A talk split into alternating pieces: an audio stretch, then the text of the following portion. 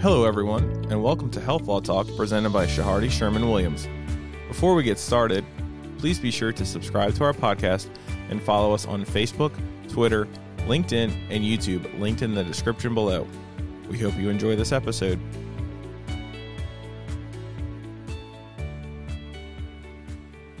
All right. Uh, good morning, everyone. Uh, this is uh, Chehardy Sherman's uh, Health Law Talks here with another episode. And in the studio today, we have a lot of different folks here. Uh, Conrad Meyer uh, on the microphone, Rory Bellina. Rory. Good morning, everyone. Chris Martin is in the, in the house, excuse me. Good Chris. morning. And, and our special guest today is Dr. Carl Hansen. Carl, how are you? Hi, good morning. I'm doing really well. And today we have a very, very special episode because we're going to talk about a topic that I think has a lot of confusion in it, but also shows great promise. We're going to talk about the uh, direct primary care model. And this is something that uh, Dr. Hansen is going to be talking about us uh, today. So, with that, that being said, we'll kick it off to you, Dr. Hansen. What is the direct primary care model? What is that? The direct primary care model is the return where the physician and the patientship maintain the exclusive relationship.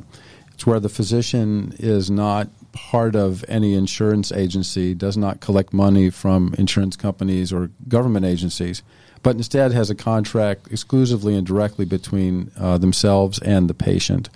The uh, direct primary care model is uh, typically something that we that the physician enters into with the patient. Sometimes employers can be involved, but it is returning uh, back to the basics. So, Dr. Hansen, how did you get into this? Have you always been, you know, an advocate or, or, operating under direct primary care, or did you start in a traditional model? If you can give us a little background of your your practice, uh, you know, post med school and residency.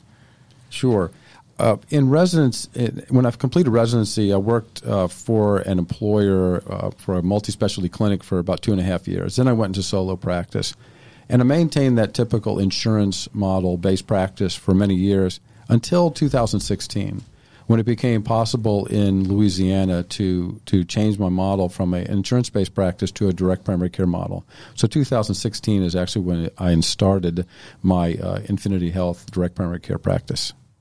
I see. I see. And and when you talk about direct primary care, I think you, you, described it a second ago, kind of what it is.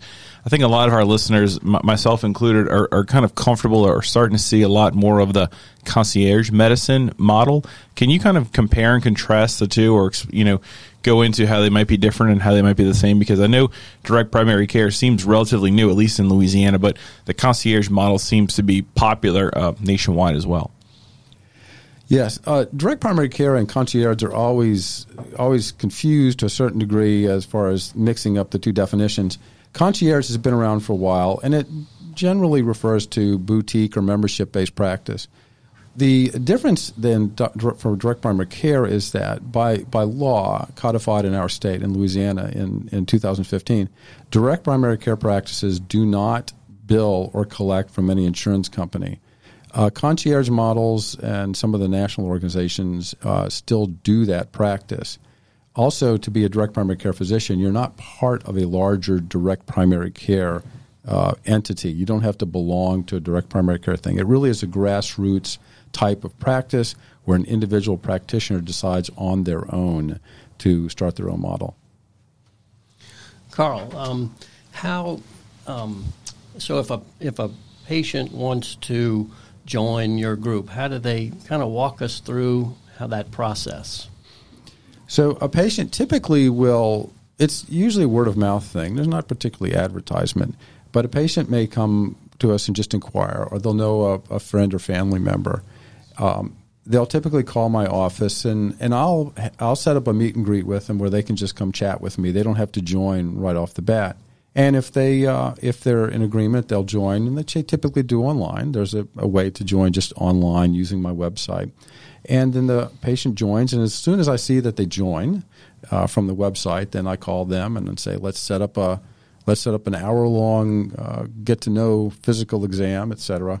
So um, a patient can join on their own. They don't have to clear it with me first or anybody. They can make the decision totally on their own. Right. And, and, you mentioned that you you started more in the traditional model, you know, out of med school and residency. What made you want to make this switch to this direct primary care model? Oh, that's a lot of factors. The primary factor was I always felt that col- that contracting and collecting from commercial insurance companies and Medicare, et cetera, were, felt rather greasy. Um, I've always felt that that the insurance industry was part of the problem, the reason that healthcare costs are artificially inflated where they, they don't need to be there. Um, so it, I had a hard time wanting to stay with that practice. Uh, the other reason was because a direct primary care model, you don't use CPT codes or ICD 9 or ICD 10 codes. You don't have to send claims to insurance companies. You often a physician's practice, 50% of it is doing administrative things under the old model. What we wanted to do as a direct primary care physician is we want to get back to 100% of our time spent on patient care, not 50%. Patient deserves 100% of our time, not only half of it. And so basically, we're, we're cutting out, it looks like from what you're saying, Dr. Hanson, is that we're cutting out a lot of uh, expenses on the practice if you go this model of the back office work that you would on the claim side. And so, from that standpoint, you would be saving revenue or from exp- well, you know, from removing those expenses. Is that correct? Correct. You're saving expenses. You're reducing your overhead, the whole Right. billing collection part of it. But possibly more importantly, and I would say more importantly, your time distribution now improves. You're not wasting time doing those tasks with have which have nothing to do with making somebody better. Because as a especially as a primary care physician, that's all we want to do is take care of patients. We don't want the administrative hassle, which is essentially artificially imposed on us. So let me ask you this question. So just from a model standpoint, patient comes to see you, they sign up for DPC, and now they're part of your your your, your panel, if you will. Uh, what happens in terms of, of when you need to refer out for specialist care? Uh, how does the DPC model work in conjunction with, for example, I mean, a POS plan, a point of service plan versus a, a strict HMO plan? How do those work? So if they have to see a specialist somewhere else, how does it work with DPC? when a person so for a person joining my practice uh, that person is likely to have insurance anyway now i have a large number of patients who have joined me who have no insurance whatsoever Okay. so if you have insurance um, membership in my practice does not change their benefits. So if i need to refer an insured patient uh, who's a member of my practice to a cardiologist they go to a cardiologist and then the cardiologist deals with their insurance. If i send them for x-rays as long as that x-ray facility is is in network with their insurance then they're fine. So it doesn't change anything i do as far as referrals or access to other facilities So it's seamless. correct Interesting. correct Interesting. yeah, that's always a concern with patients that if they join my practice, will their insurance benefits uh, be compromised? And that, that's never been the case. A patient has a right to see whatever physician they want to see. So you don't see this as a as a model to replace the insurance, the, the traditional insurance system, or it, kind of to work, you know, side by side with it.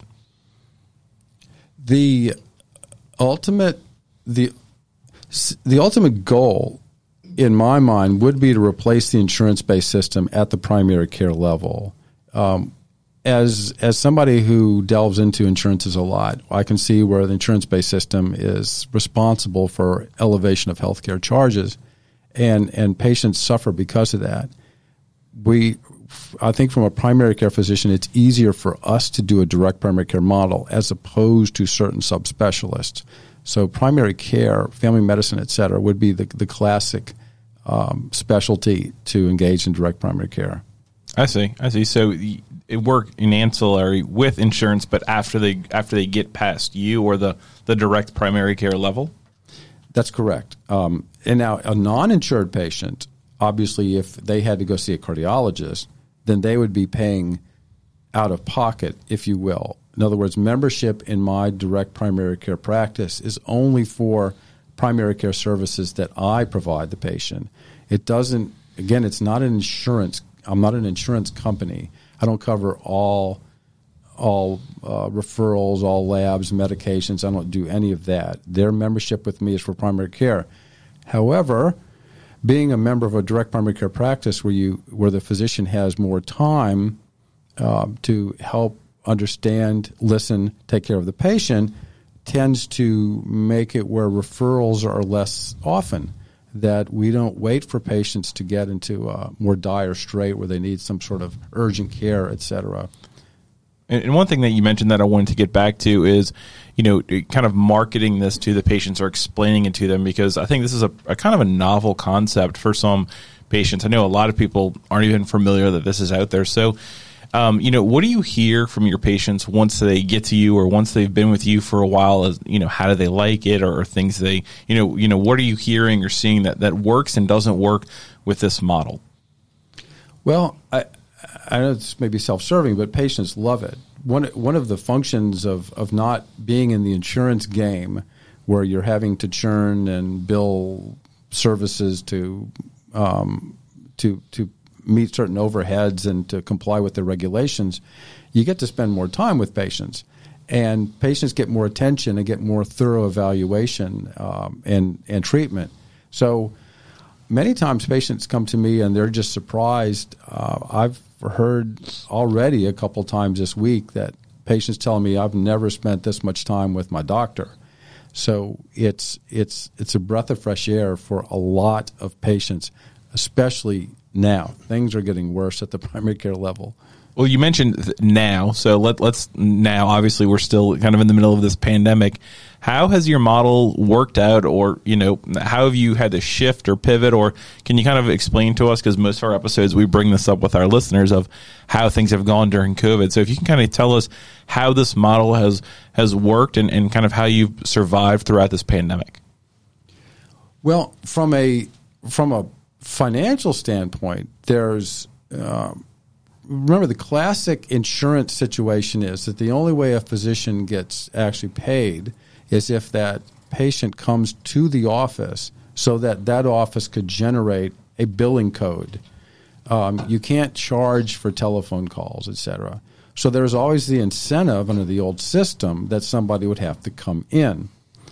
Under the direct primary care model, since it's essentially a retainer, there's no incentive for the physician to have somebody come in for everything simply that we can uh, send a billing claim in. And, that's what I was going to ask you about that utilization. So have you seen, uh, I mean, obviously you've seen a, a marked shift in utilization of services from the DPC model to the, from the fee for service model?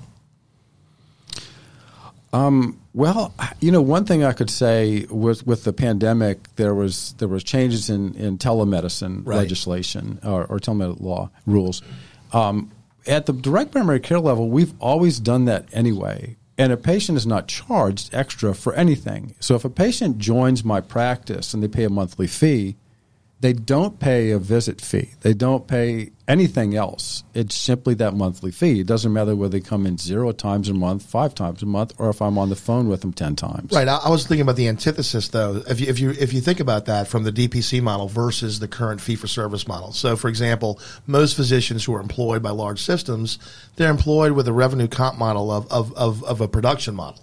What they eat, what they kill. So, in other words, they in order to to make a, uh, a higher you know return, excuse me, uh, you need to generate more production.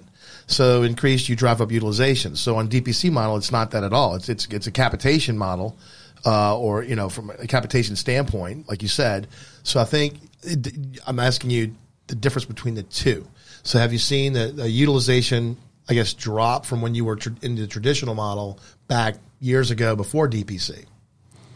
Um, utilization has changed somewhat. Um, I, and there's there's also a different curious phenomenon. Once when a patient knows that they can access their provider at the drop of a hat, my patients can call me and text me directly on my cell phone. Oh wow!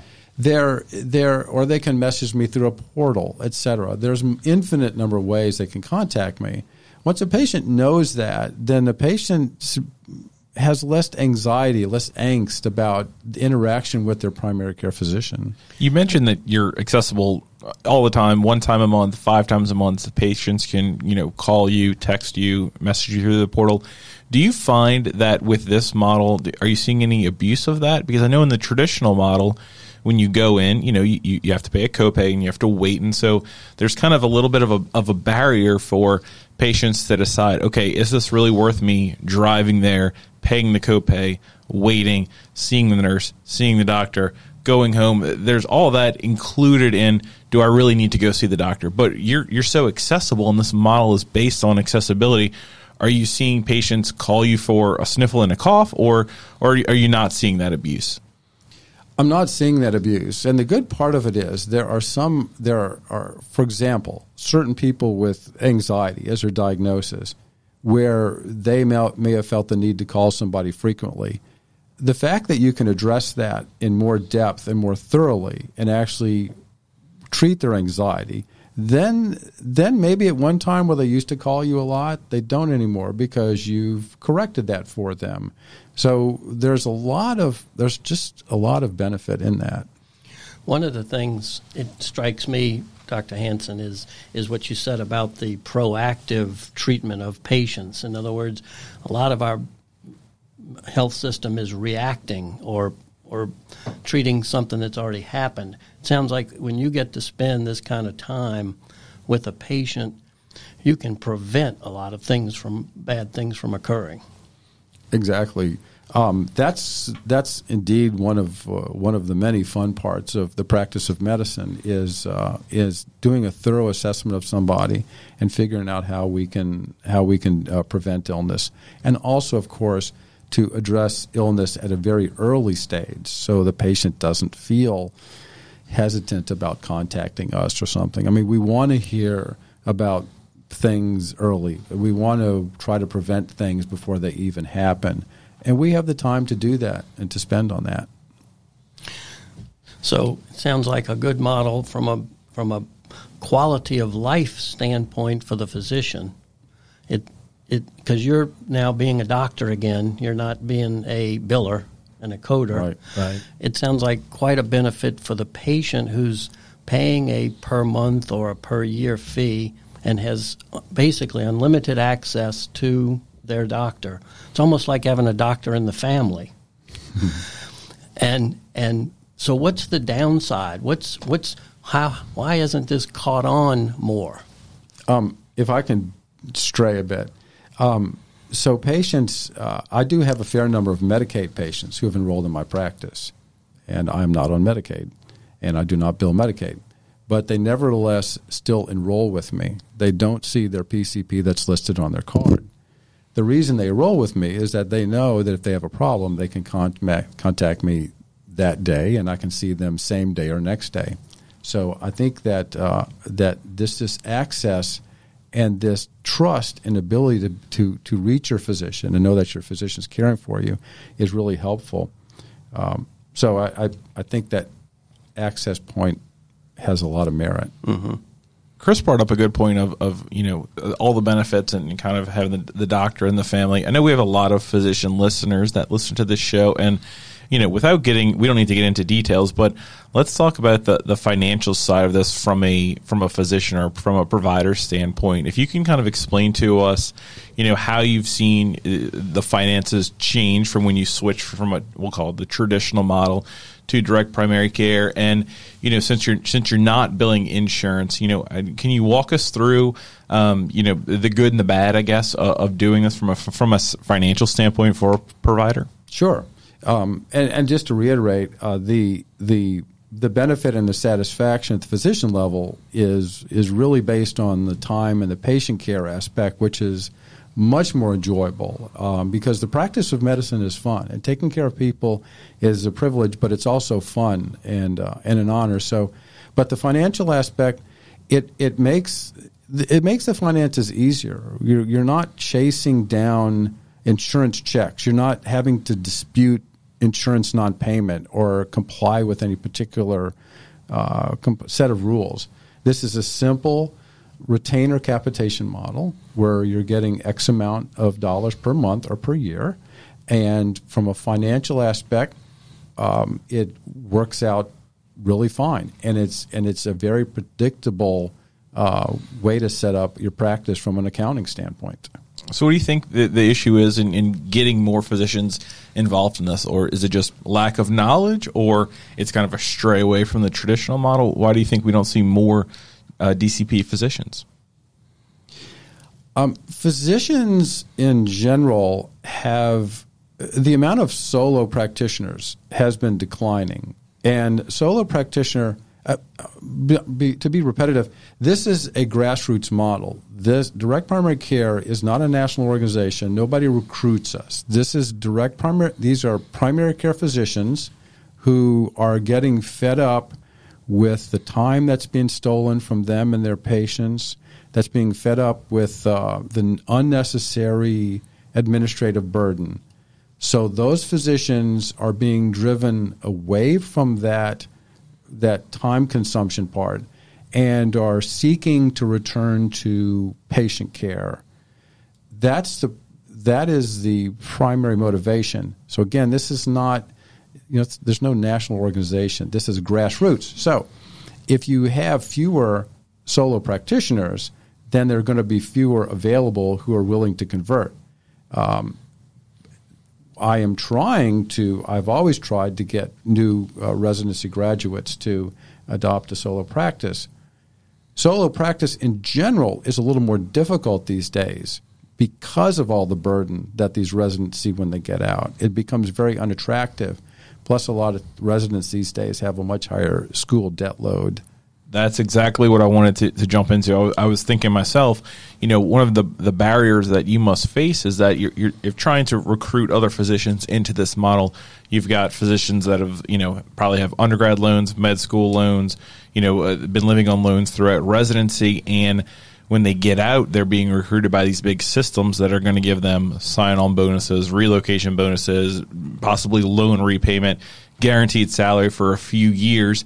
And they jump into that big system and they get used to as of right now the fee for service model. And they might not know any better that they might think that is the the practice of medicine the kind of where it's 50% patient side and and 50% billing and administrative right that's it's the classic uh, Stockholm syndrome um, somebody joins an organization like that and their scope of practice narrows um, they become trained that they're, as Conrad has pointed out, just going through the production model. Right. Um, the big contracts that these residents get coming out um, uh, don't last long because they transition to a production model fairly quickly.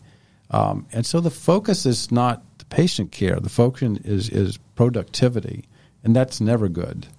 So let me ask you this, Dr. Hanson. So, uh, let's kind of get into the nuts and bolts of doing setting up a DPC.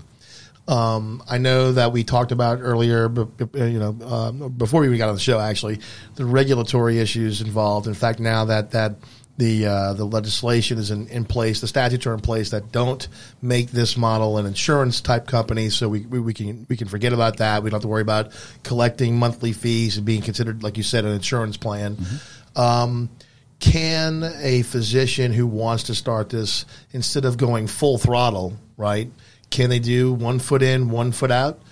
Maybe have a DPC model for maybe a panel or smaller panel of patients while still doing traditional fee for service, or do they have to totally convert to a DPC model?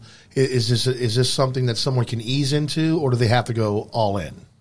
From a psychological standpoint, um, you're leaving the insurance model, which let's say is a poisoned model, which is contributing to some of the demise of healthcare, um, it's unlikely that you're going to want to uh, have your foot in both pools. It is better to go ahead and make the complete transition. However, from a practical standpoint, there are issues where physicians do keep, uh, for example, they may stay on Medicare while they're building up building up their commercial right. direct primary care practice. That can be done. It's a little tricky from a from a legal and a compliance standpoint, but it can be done. And and uh, I myself was actually part of that for a little while before I transitioned and, fully. And the reason I ask that is because some might have a fear, right? The Stockholm syndrome you're talking about, they've been conditioned on the RVU production, they're conditioned on this base salary. So switching the risk which is a risk averse model under fee for service, right, to a capitated model might seem a little scary. So that's why I asked one foot in, one foot out, or go all the way in. Right. Um, I, I think that if you're already in solo practice with a fairly sizable panel, right. then I think you could feel very assured that transitioning to a direct primary care model that a significant amount of patients will follow you. I, I, I think across the board we see that. So if you already have an established practice, transitioning to a direct primary care model should be pretty straightforward. And specifically, since we may be talking to some physicians, um, the direct primary care physician community is extremely helpful. Um, any direct primary care physician will reach out and just assist another physician to go soup to nuts and just go right. through the whole process of what is necessary. And we are a uh, we're a very cooperative community because we all want to see healthcare return to what it should be. Interesting.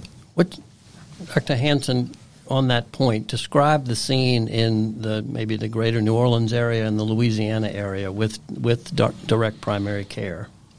Okay, direct primary care in Louisiana so far has, uh, as of November 2021, has about um, 11 direct primary care physicians, and they're scattered through the state. Um, uh, there's there's a few in the Shreveport Bossier area, and there's a few in the Metro New Orleans area, and some in Alexandria and Baton Rouge, et cetera, uh, Lafayette. Um, we have uh, I have just founded a entity called the Louisiana Direct Primary Care Coalition, which is an organization that just uh, kind of teams us up so that we can be ever more available to other physicians who are considering um, making the transition that we can go out and talk to med students, talk to residents, and just show them the light that that healthcare and delivering healthcare to patients is enjoyable, and uh, uh, there's a different way to do it than having to fit into the old system. Dr. Hanson, are there any patients that aren't ideal candidates for a direct primary care model, or is there any, you know, um, patients that you, you wouldn't recommend this for or that it doesn't work or, or anything like that? Because, you know, I'm thinking about it personally, but I'm just curious, is there any anyone across the spectrum, whether it be, you know, adolescents, pediatrics, all the way to your older patients, anyone that you, you find it, they need to stick with the traditional model per se? Well, certainly primary care, which would include pediatrics, and we've some in, in the in the OBGYN field where it works. Primary care is clearly where it works the best, uh, and that's probably where the focus of the movement needs to be. And I do say it's a movement. Um, I, you know, physicians used to be lions and cats, uh, not sheep. Um, and I, I find that the direct primary care physicians are are more attuned to really reforming healthcare and making making health access much more available for patients and to have the physician focus. But so I, I just say primary care is easier to do it. Um, it is harder because if you if you have a neurosurgeon, that neurosurgeon is not seeing somebody necessarily through a long continuum, and so a, a annual membership, if you will, may not work out really well that way. I see. That make, that makes good sense. So when, when you got your practice started, I'm sure we've got some listeners that are interested to it, interested in it. I mean, kind of what are some of the basics, or what are kind of some of the things that you know a physician would need to do or consider if they wanted to shift to this model? Well, I, you know, the first thing I would actually say is to is to reach out to another direct primary care physician. Nationally, uh, a number of, of us direct primary care physicians got together and formed on our own something called DPC Alliance, and there's a website to that effect. And that is a that is a, a go to source for anybody who wants to look at direct primary care. And also, it's not just direct primary care; it helps with physicians who want to just start their own practice because your your solo practice or your small group practice shares a lot of commonality with with other types of solo practice. And there's some unique parts of direct primary care, but there's plenty of help out there. And I've always encouraged any physicians that wanted to reach out to me personally to to contact me, and I can walk them through the the whole the whole process. So you would be a good resource to reach out to if, if, someone wanted to know what was involved as far as administrative and support staff, and you know what was needed and, and what is not needed to switch to this model. Oh, certainly, I, I do that all the time. I do that all the time where I talk to individuals about what they need to do. Well, Carl, thank you so much for this has been a really informative session on direct primary care and and a, a different model from the insurance contract model. Um, um, I know our firm has been involved in setting up some of these practices, and it's and it's pretty. It's not complicated. It's really a couple of contracts, um, and and it's so the setup cost, the administrative process of even setting up this practice is pretty simple and it's fairly inexpensive. Right, I, and I would also like to say that you know, for if if you're a primary care physician out there that's considering, you can do this with very little overhead. You don't need a lot of square footage. You don't need a lot of uh, bells and whistles. Patients don't want the patients do not care whether or not you have a granite or marble countertop and gold fixtures. What patients want is they want time with their physician. They want access to their physician. So if you provide that, you really can do this on a very, very skinny budget. That's great to hear. That that really is, and I think that that would resonate with a lot of physicians. So, you know, what's the best way to to contact you for our listeners, physicians? If anyone has any questions or comments or wants to consider this model, what's the best way that someone could contact you? Well, there's a there's a couple methods. My my practice website is uh, infinityhealth.md. Um, my uh, email, you can email me. I'm at uh, Dr. Karl, uh, Dr. K A R L, Dr. Karl at infinityhealth.md. Um, and then I also have various phone numbers listed there too. My office is 504 467 3404. Well, that's fantastic. Well, listen, Dr. Hanson, we want to tell you uh, it's been a pleasure to have you here. Uh, I have learned a lot today about DPC. Uh, I'm sure uh, Chris and Roy will echo that, and I'm sure our listeners will too. So uh, we want to thank you very much for taking the time to sit in the studio with us this morning and go over the DPC model. Oh, you're welcome. This was really enjoyable, and I was glad to be able to, to share some of this. That's great. Well, that's another. That's going to wrap it up, I think, for us. That's another episode of, of Health Law Talks here at Chehardy Sherman Williams.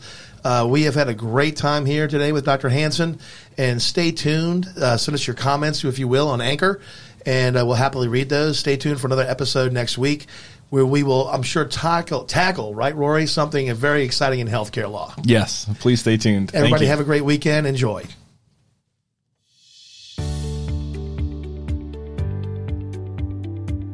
Thank you for listening to Health Law Talk presented by Chehardy Sherman Williams. For more information or to contact us, please visit our website linked in the description below. Also, please be sure to subscribe to our podcast and follow us on Facebook, Twitter, LinkedIn, and YouTube, linked in the description below. Thank you for listening.